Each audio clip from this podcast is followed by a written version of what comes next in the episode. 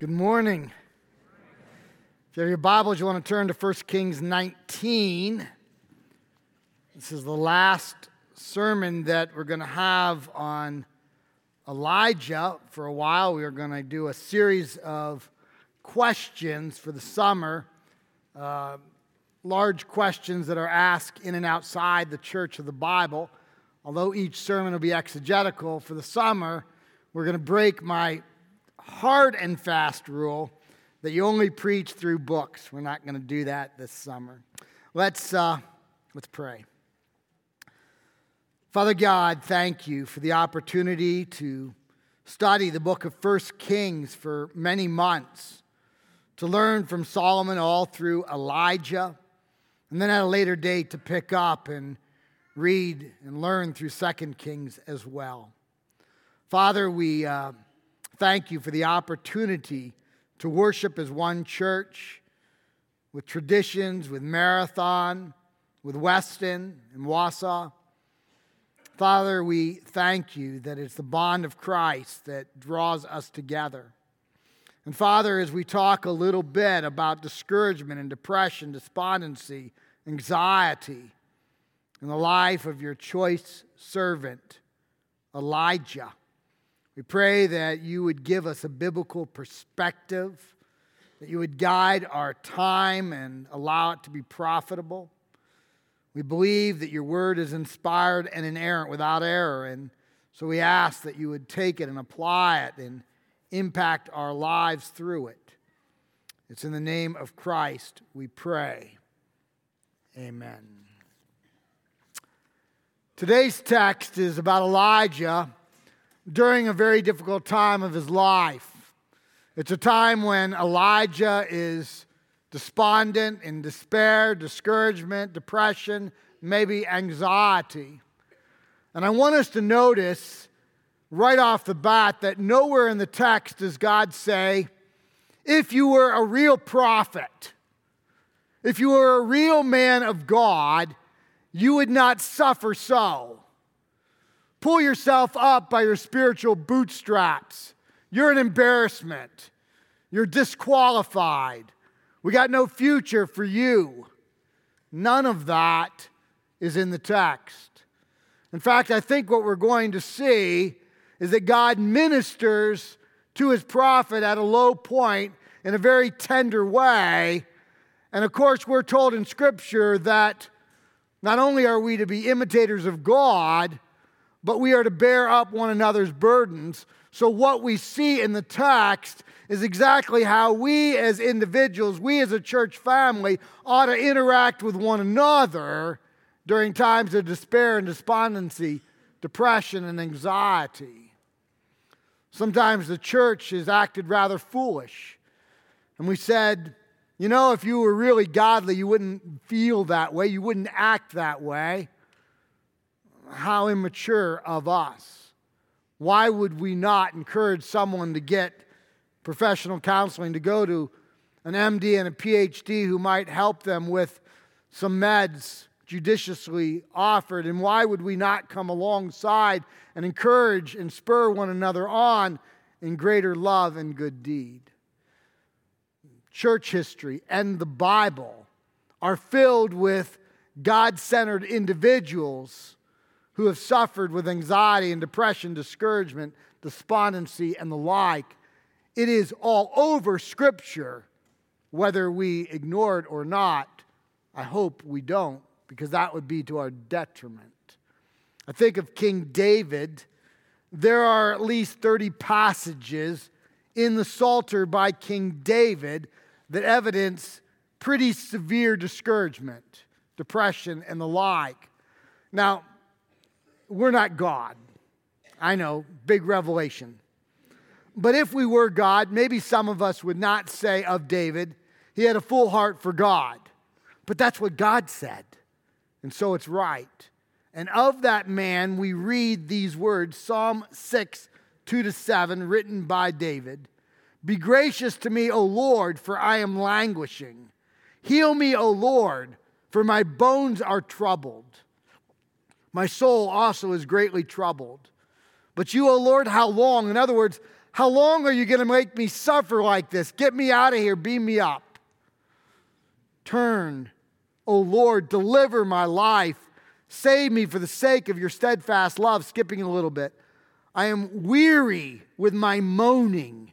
Every night I flood my bed with tears. I drench my couch with my weeping. My eyes waste away because of my grief. That's a man who is really discouraged, depressed, filled with despondency. And God's assessment of David is that he had a full heart for the Lord. I think of Jeremiah. We sometimes call Jeremiah the weeping prophet. Think of what Jeremiah was like and think of the time period in which he lived. He's living in a time period when Judah is disobedient to the Lord, carried into captivity for 70 years under the Babylonian and Medo Persian empires. Have you ever read Lamentations? That's discouraging. This guy is not having a good day, week, month, or year. He doesn't even appear to be having a good adulthood. Things are not going well. And yet, Jeremiah is certainly one of the great prophets of the Old Testament. And yet, he suffers. I think of Spurgeon. Spurgeon was called the prince of the pulpit in the 19th century on the other side of the pond. Spurgeon wrote a couple hundred books, many of which are still read today. Spurgeon teaches people today how to preach. And yet, sometimes Spurgeon didn't get out of bed for two weeks at a time because of discouragement, despondency, anxiety, and depression. I think of Emily Dickinson, Florence Nightingale. John Calvin and Martin Luther, John Wesley. The man preached 18,000 sermons. I don't even think that's possible. It's got to be a lie of history. These people suffered discouragement. Sir Isaac Newton, Handel of Handel's Messiah, suffered great discouragement. Charles Dickens, who has entertained us, huge swaths of despondency in his life. And yet, God used these women and men mightily for the kingdom. And rather than saying, buck up, keep your eyes only on the Lord, and, and if you were a real woman of God, a real man of God, you wouldn't so suffer. God used them in the midst of their suffering as real people, ministering to real people in a real age. Well, that's true of our prophet today, Elijah. I want to pick up in 1 Kings 19. I want to read verses 1 to 4. Ahab told Jezebel all that Elijah had done. Let's stop there for a moment. Let's recap. You remember that God sent Elijah to Ahab and said, Except at my word, chapter 17, verse 1, and the last part of 16, except at my word it will not rain. And it did not rain for three and a half years. And there is drought over the land, and the wadis have dried up, the creeks have dried up, there's animal carcasses everywhere. People are suffering. There's migration out of the land, and Ahab has an all point bulletin to track down Elijah. He wants him dead or alive, preferably dead. And finally, after three and a half years, God says to his prophet, Go show yourself. A very risky proposition, yet in obedience to God, he goes to Ahab, and Ahab says, Are you that trouble or that asp, that, that viper of Israel? And Elijah says, I have not troubled Israel, but you have. And then Elijah sets up in the Mount Carmel region, a series of mountains, a contest with the 450 prophets of Baal, who is the false god of weather. And you remember the contest, humanly speaking, isn't at all even. There's 450 prophets of Baal, one prophet of Yahweh. It is Baal's home turf. What is Baal good at? Weather. We have unearthed statutes of him holding bolts of lightning All he has to do is send one little lightning bolt. Baal team gets to go first. They get most of the day. They set up an altar. They put a sacrifice on it. They lance themselves. They scream out. They cry out. They yell. They pray. And there is nothing because Baal is a figment of man's imagination. And at the end of the day, Elijah sets up an altar with 12 stones, each stone representing one of the tribes of Israel. He sets an animal on top of it, a sacrifice. He prays, has water poured over it in the middle of a drought, and then prays, and whoosh. Not only is the sacrifice, but the 12 stones representing the idolatrous 12 tribes of Israel is obliterated, a reminder to them, a reminder to us idolatry is serious. It is an affront to a holy God. So when the text says, Ahab told Jezebel all that Elijah had done, that was probably a long story. And how he had killed all the prophets with the sword. The 450 prophets of Baal had murdered many prophets of Yahweh. They had led an entire nation in idolatry into a crisis eternity away from God. The right punishment was death, and they were put to death. Then Jezebel sent a messenger to Elijah, saying, So may the gods do to me, and more also, if I do not make your life as the life of one of them. That is, you're going to die. And by this time tomorrow. Then he was afraid and he rose and ran for his life and came to Beersheba. That is, he goes like 70 miles. That's a long run. That's a serious run, which belongs to Judah, and left his servant there. But he himself went a day's journey into the wilderness and came and sat down under a broom tree. And he asked that he might die, saying, It is enough now. O Lord, take away my life, for I am no better than my fathers. Have you ever noticed that the highest highs and the lowest lows sometimes are parallel one to another? Sometimes they're in the same sequence of events. I think of Christmas. I love Christmas. I know it's a hard holiday for some. I love Christmas. I hate December 26th. Just, just dislike it. I go from this euphoria, and I love the month leading up to it. I love all the hymns. I love the singing. I love the pageantry. I'm exhausted. And then we have Christmas, and I'm even more exhausted. And then 26 comes, and I got to work, and it's a bummer. I mean, it's, it's discouraging, okay? Not, not because of you, it's just, it's just a hard day. The highest highs are, are next to the lowest lows. And that's true for Elijah. Imagine the height of his euphoria. He has seen all of Israel say, if Baal is God, we will serve him. If Yahweh is God, we will serve him. And they realize that Yahweh is God, and at least momentarily, an entire nation turns from idolatry towards the one true God. And he's euphoric. And then he gets news in verses 3 and 4 that a crazed queen, the queen who is a Canaanite queen, who comes to Israel, bags, baggage, and Baals, and introduces this false, insidious worship of Baal, she says, May it be meat to me, and even more so, may the gods do this to me if by this time tomorrow you are not dead. And suddenly, he takes his eyes off of the Lord and he takes his eyes and puts them on the problem and on the world and on Jezebel, and he's terrified. Now, I would never say not at all that just because you're suffering depression or discouragement or anxiety or despondency, your eyes are off the Lord. That may or may not be true, but it is true for Elijah. And so, while it doesn't necessarily pertain to all discouragement or anxiety or depression, it does for him. And there are some things in Elijah's life that I think could have helped him quicker out of despondency and despair. But he makes a few mistakes, mistakes that I recognize in my own life, and maybe you will also. The first mistake he makes is he does take his eyes off of the Lord. Now, I think that's kind of natural at this point. If you have a crazed queen coming after you and saying, You got less than 24 hours to live? Yeah, I'm probably going to be very terrified as well.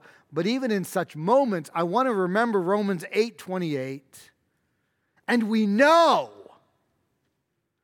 and we know that all things work together for good, two conditions.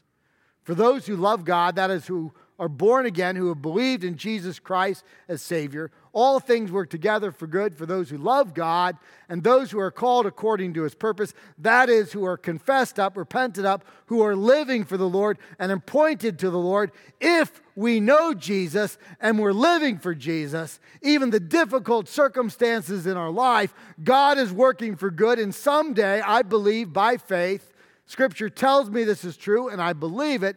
I will get to look back and I'll say, Oh, I had no idea what you were doing, God. And I will see the tapestry of my life and how God was doing something much greater, much bigger than I could ever imagine because I see one tiny dot from one tiny perspective and I don't see all the big things God is doing. And Elijah, when I grew up, I want to be Elijah, so don't think I'm beating him up. He's a top five prophet. I mean, to be like Elijah would be incredible. But at least momentarily, he takes his eyes off the Lord and he places his eyes on his problems, on Jezebel. And he's not alone. I've done it. Maybe you have as well. The disciples know what it's like. I think of Mark chapter 4. And in Mark chapter 4, they're out in the Galilee. And if you know the Galilee, you know that the air comes off the mountains that are surrounding it, and hot air hits cold air, and it causes quick, impetuous storms. So the Galilee is not the safest lake to be on. So when you go on a trip with me to Israel, I always want to skip the boat ride on the Galilee. I know you never let me do it, but I, it's for your good. Actually, I just don't like that particular part of the trip, but everybody else does. But they have these momentary storms that arise. And Jesus is in the front, he's in the bow of the boat, he's sawing logs, and the, the clouds are getting dark and black, and maybe there's peals of thunder and lightning. And they're looking at Jesus and they're ticked at Jesus because Jesus is asleep. And they got their eyes on the storm. And they finally wake up Jesus and they discover what we already know Jesus can calm the storms of life. He can control the storms of life. But their eyes are on the storms, not on Jesus. I think of Peter, he gets beat up a lot, probably unfairly. I mean, think of Matthew 14. Peter is the only water walker in history. You haven't done it, neither have I. And he has his eyes on Jesus and he starts to walk. And all of a sudden, he realizes he doesn't have his floaties on. And, and the waves are getting big.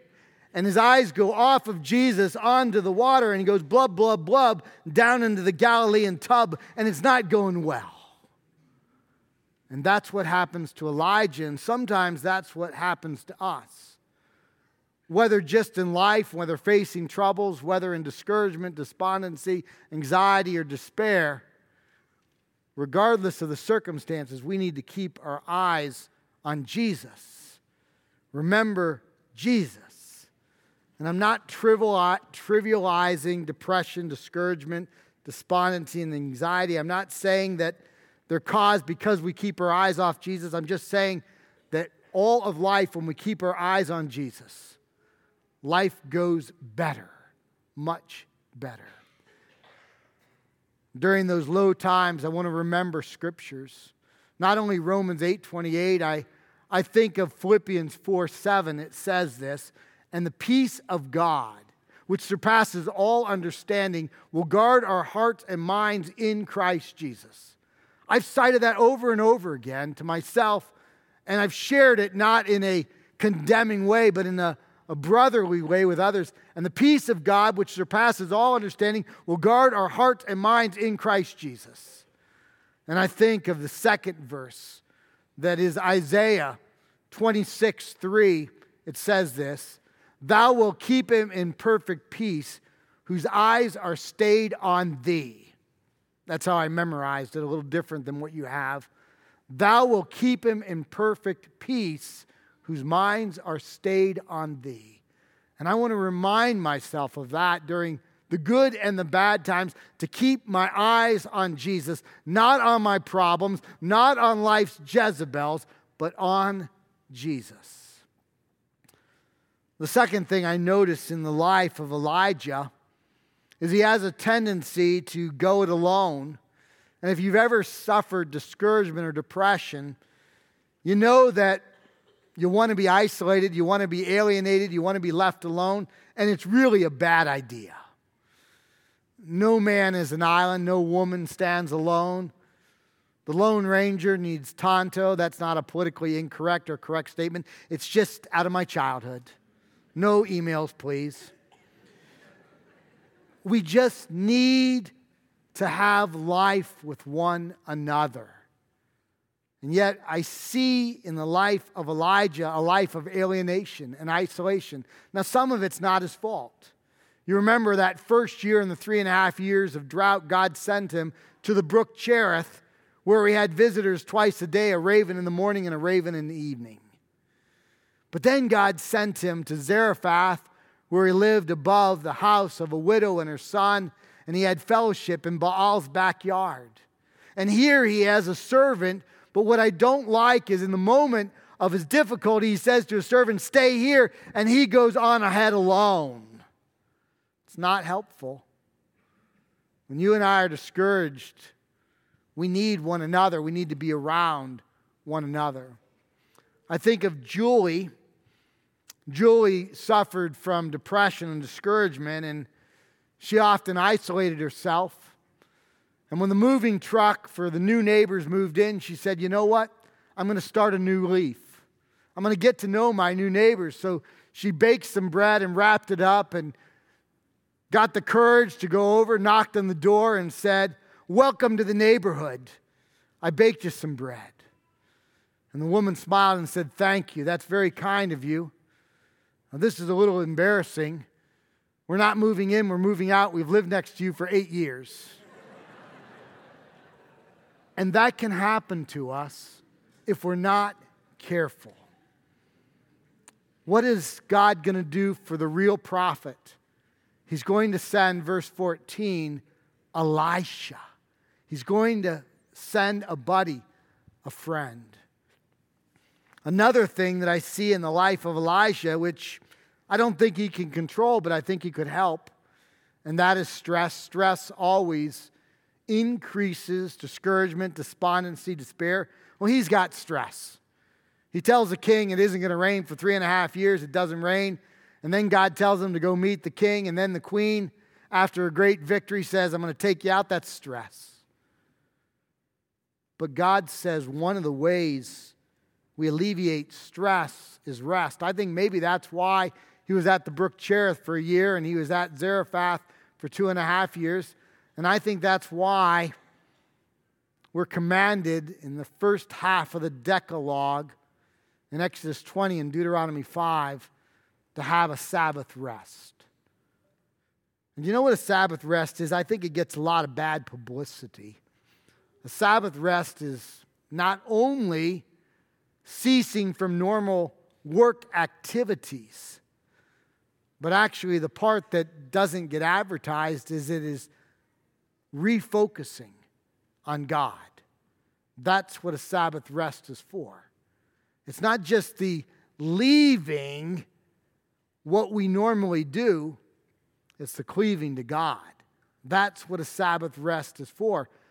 And remember, the most important thing we need to do in all of life, when suffering discouragement or not, when suffering despair or not, when suffering anxiety or not, is to keep our eyes focused on the Lord. And that's what God says at a minimum, we need to set a day aside every seventh days to feast our eyes on God.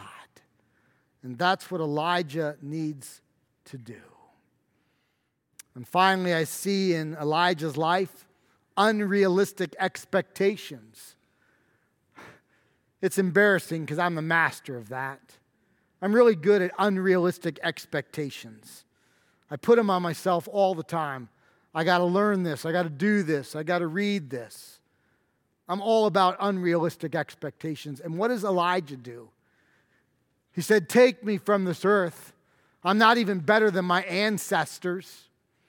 What I would like to say is, who said you had to be? Really? Who said, Elijah, you had to be better than your ancestors? God said, pursue him. He didn't say you had to be better. We have lots of children who feel like they have to earn more or have more education than mom and dad. We have parents putting those expectations on children. Why? I don't know. Doesn't make sense. We have expectations that we have to live in at least as big or bigger house than our closest friends or drive the same thing as our coworkers. Why? It, it doesn't make sense. Why do we have these unrealistic expectations? Why does Elijah say, Take my life? I'm not even better than my forefathers. Nobody told him he had to be. I remember in middle school, middle school, I was in sixth grade when it suddenly dawned on me my parents had gone to Ivy League schools. My grandparents had gone to Ivy League schools. My cousins had gone to Ivy League schools. So in sixth grade, I decided I was going to Princeton. Sixth grade. How stupid. It doesn't even make sense. I didn't even know what state Princeton was in. It just was the only Ivy League school that none of my relatives had gone to. Literally. So that's where I was going. Sixth grade. And then, as a senior in high school, and this is not a me play Holy Spirit in your life. I'm just talking about my life. My 12th grade year, I thought, you know what? I am not nearly as godly as I think, and I could easily go one way or the other. I need to go to a Christian school. I'm not talking to you or even my kids, I'm just talking to me. I knew as a senior that I was right on the edge. I wasn't doing bad things, but boy, I was tempted by it. And so I went to a Christian school, and the only two I knew of were Wheaton and Houghton. So I applied to both. And by the way, my wife applied to two schools, Wheaton and Houghton. And we both chose Houghton because it was closer to home. God was going to put us together either way. Praise the Lord. And for years, I was embarrassed to tell anyone I went to Houghton. For years. You've never even heard of Houghton. And it was embarrassing to me because I knew where all of my relatives had gone, and I had gone to a school nobody had ever heard of. Who told me I had to go to Princeton? Well, my grandfather did. He actually disowned me when I became a pastor. And then at age 90, I led him to the Lord, and at 92, I buried him. But my parents never told me. My parents didn't care where I went to school. I had no relatives other than my grandfather telling me. It was unrealistic expectations on my life that I put. Silly expectations. Made no sense. But we do that, and Elijah did it. And he said, It's enough now, O Lord. Take my life. I'm no better than my father's. And that's how he lived at that moment. And God began to do something great in his life. Let me pick up in verses 5 and quickly read to 19.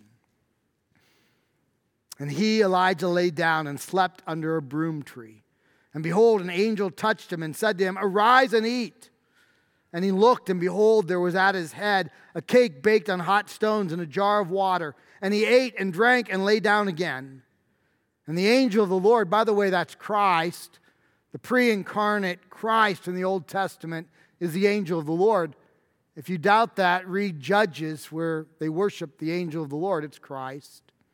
And the angel of the Lord came again a second time and touched him and said, Arise and eat, for the journey is too great for you. And he arose and ate and drank and went in the strength of that food 40 days and 40 nights to Horeb, the Mount of God.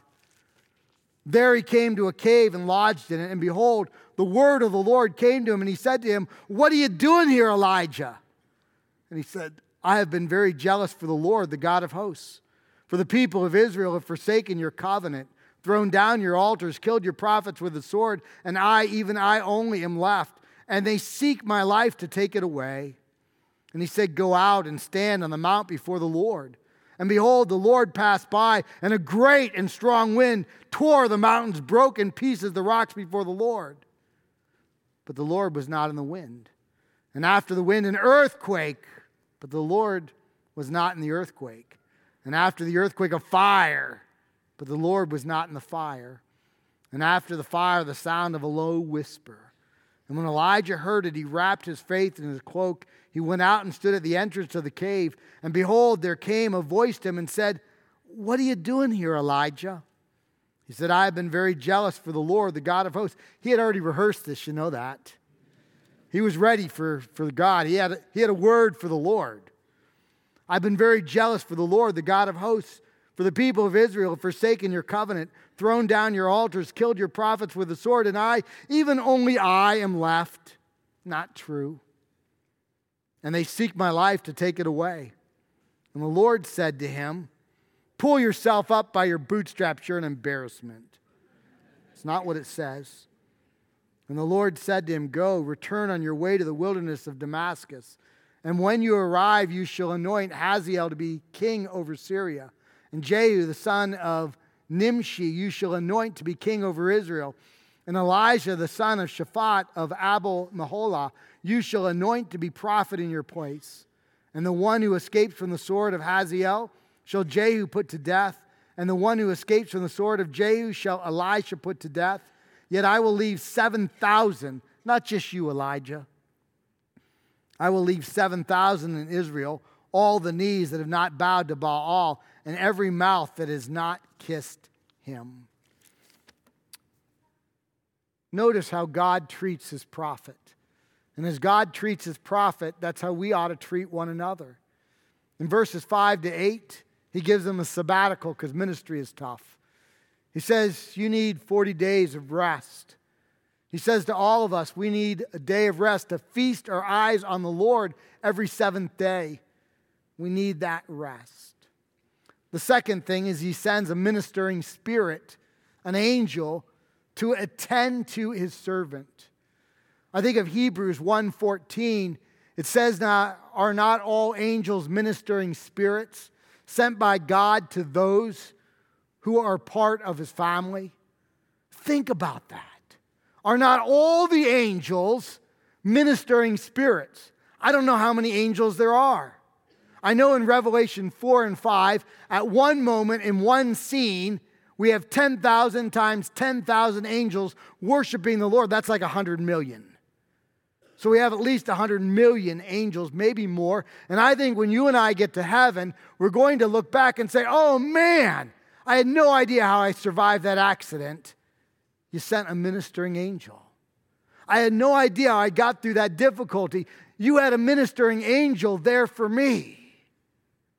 That's what Scripture says is going to happen. God also offered him a new perspective, a new perspective in life. He said, Come out of that dark cave. Take your eyes off of Queen Jezebel. Feast your eyes on me. Remember that all things work together for good for those who love God and are called according to his purpose. Remember that the peace of God surpasses all understanding, and it will guard your heart and mind in Christ Jesus. Feast your eyes on me. You need a new perspective. And then God does something remarkable.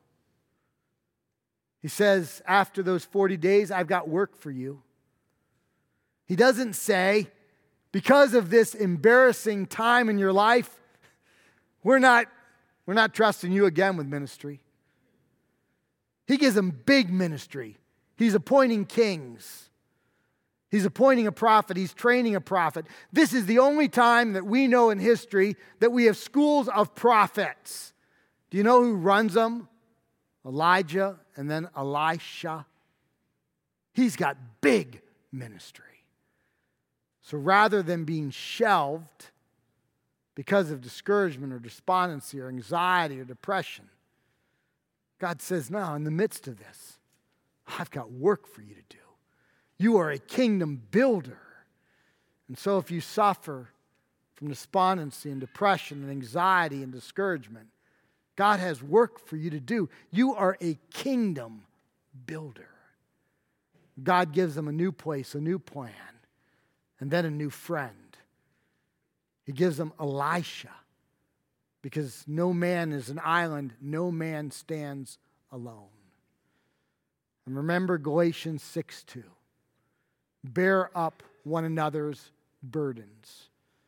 And so, as the Lord models in the life of Elisha, so we ought to live out in the lives of others. And we ought to be the body of Christ. And we ought to care for people in the church and outside the church who suffer. And we ought to bear up one another's burdens. And we ought to imitate the model of Christ, the model of God in the life of Elijah. Let's pray. Father God, I thank you for 1 Kings 19, a very real text, a real situation, an experience that many among us have had or even now are having, where we have discouragement or despondency, depression, anxiety, or we suffer from something else. And rather than putting us on the shelf, you encourage us to feast our eyes on you, to get rest, to get perspective, to be around, not to isolate and alienate, and to serve and to minister, to advance your kingdom. Father, we thank you that that's your heart, and may it be our heart as a church and as individuals. We pray this in the name of Christ. Amen.